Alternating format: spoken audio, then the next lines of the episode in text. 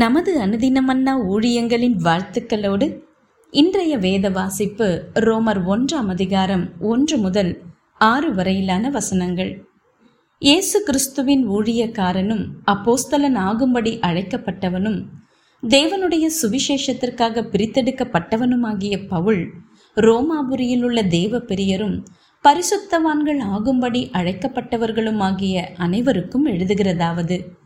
நம்முடைய பிதாவாகிய தேவனாலும் கர்த்தராகிய இயேசு கிறிஸ்துவினாலும் உங்களுக்கு கிருபையும் சமாதானமும் உண்டாவதாக.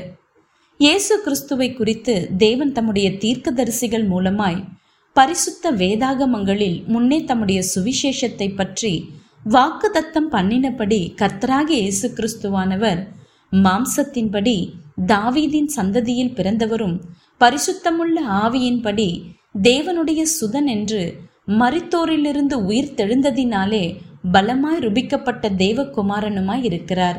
அவர் சகல ஜாதிகளையும் அவர்களுக்குள் இயேசு கிறிஸ்துவினால் அழைக்கப்பட்டவர்களாகிய உங்களையும். இன்றைய நற்செய்தி பிரித்தெடுத்தல். டக்டக்ஸ் அல்லது ஹாட்டோ என்று சொல்லப்படுகிற இந்தியாவின் மூன்று சக்கர வாகனங்கள் பெரும்பாலானவர்கள் பயணத்திற்கு வசதியாக இருக்கும். சென்னையில் வாழும் மாலா என்னும் பெண் ஹாட்டோவை ஒரு மிஷன் பணித்தளமாய் பார்த்தாள். ஒரு நாள் ஹாட்டோவில் ஏறி சகஜமாய் பழகி மார்க்கத்தை பற்றிய பேச்சுவார்த்தையில் ஈடுபட்ட ஓட்டுநர் ஒருவரை கண்டாள். அடுத்த முறை அவரை சந்திக்கும்போது அவருக்கு சுவிசேஷத்தை சொல்லிவிட வேண்டும் என்று அவள் இருதயத்தில் தீர்மானித்தாள்.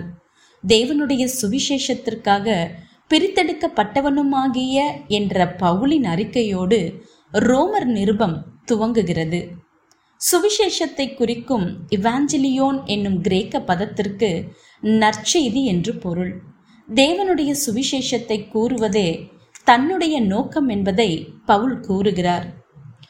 அந்த நற்செய்தி என்ன? அது தேவனுடைய குமாரனை குறித்த நற்செய்தி என்று ரோமர் ஒன்று மூன்று சொல்லுகிறது. அந்த நற்செய்தியே இயேசு.